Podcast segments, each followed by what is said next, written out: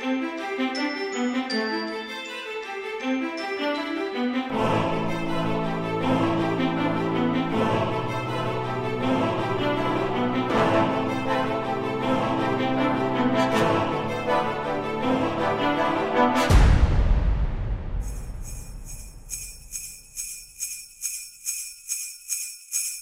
to the Untold Podcast, capture the culture's imagination through speculative fiction.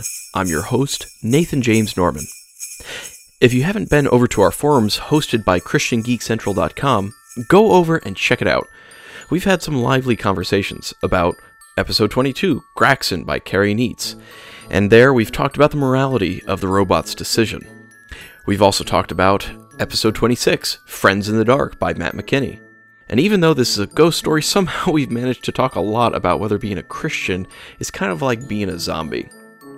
There's lots of other conversations going on, or a number of other ones that haven't started, and you could go over, sign in, and throw your two cents into a story.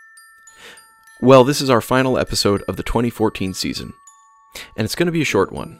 But that's okay. Sometimes less is actually more. Our story this month was written by Francis Pharcellus Church, he was born in Rochester, New York, to a Baptist pastor and graduated from Columbia College of Columbia University in New York City in 1859. With his brother, William Conant Church, he established the Army and Navy Journal in 1863 and Galaxy magazine in 1866. He was a lead editorial writer on his brother's newspaper, the New York Sun. Church was a war correspondent during the American Civil War, a time that saw great suffering and a corresponding lack of hope and faith in much of society. Church died in New York City, aged 67, and was buried in Sleepy Hollow Cemetery in Sleepy Hollow, New York. Our story this month isn't so much a story as it is an editorial, but it is the most reproduced and reprinted editorial in the English language. So now, the Untold Podcast is proud to present Yes, Virginia, There is a Santa Claus by Francis Pharcellus Church.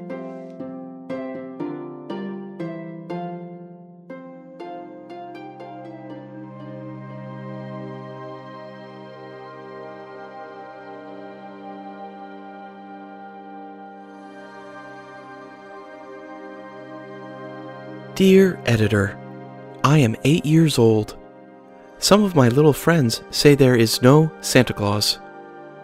Papa says, if you see it in the sun, it's so. Please tell me the truth. Is there a Santa Claus? Virginia O'Hanlon, 115 West 95th Street.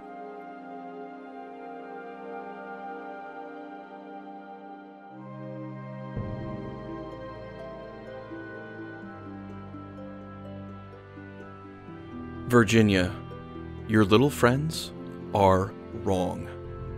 They have been affected by the skepticism of a skeptical age. They do not believe except they see. They think that nothing can be which is not comprehensible by their little minds.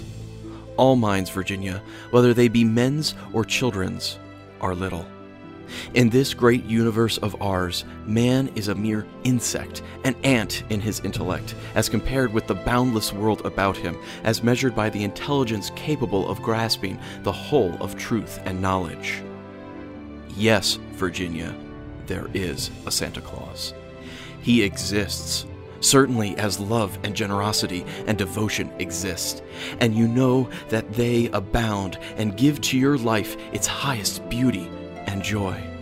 Alas, how dreary would be the world if there were no Santa Claus. It would be as dreary as if there were no Virginias. There would be no childlike faith then, no poetry, no romance to make tolerable this existence. We should have no enjoyment except in sense and sight. The eternal light which childhood fills the world would be extinguished. Not believe in Santa Claus? You might as well not believe in fairies. You might get your papa to hire men to watch in all the chimneys on Christmas Eve to catch Santa Claus. But even if they did not see Santa Claus coming down, what would that prove?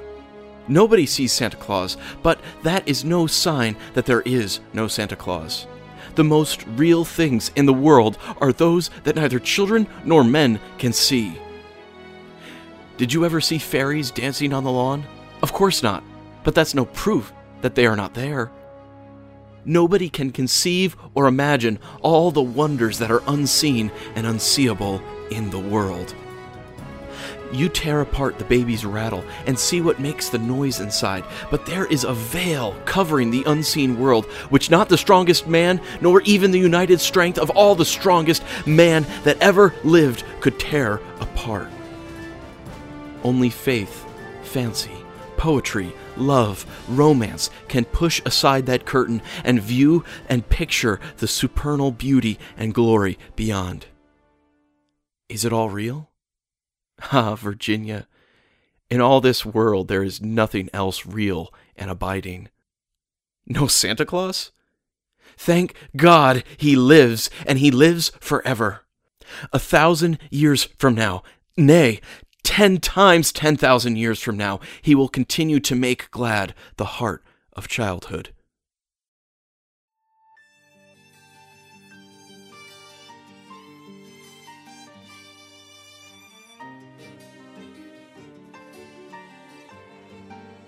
And that was our story. I hope you liked it.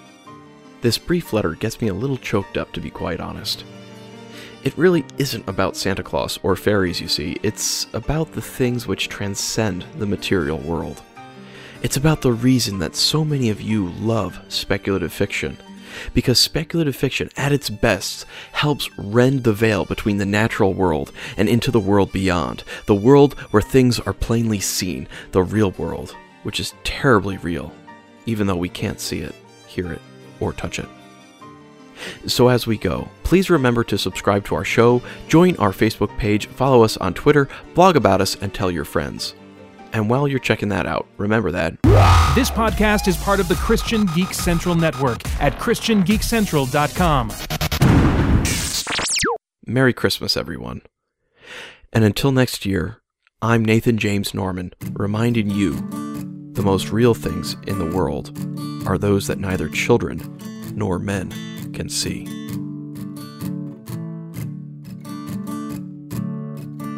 Hark the herald angels sing, glory to the newborn King. Peace on earth and mercy mild, God and sinners reconciled. Joyful all ye nations rise, join the triumph of the skies with angelic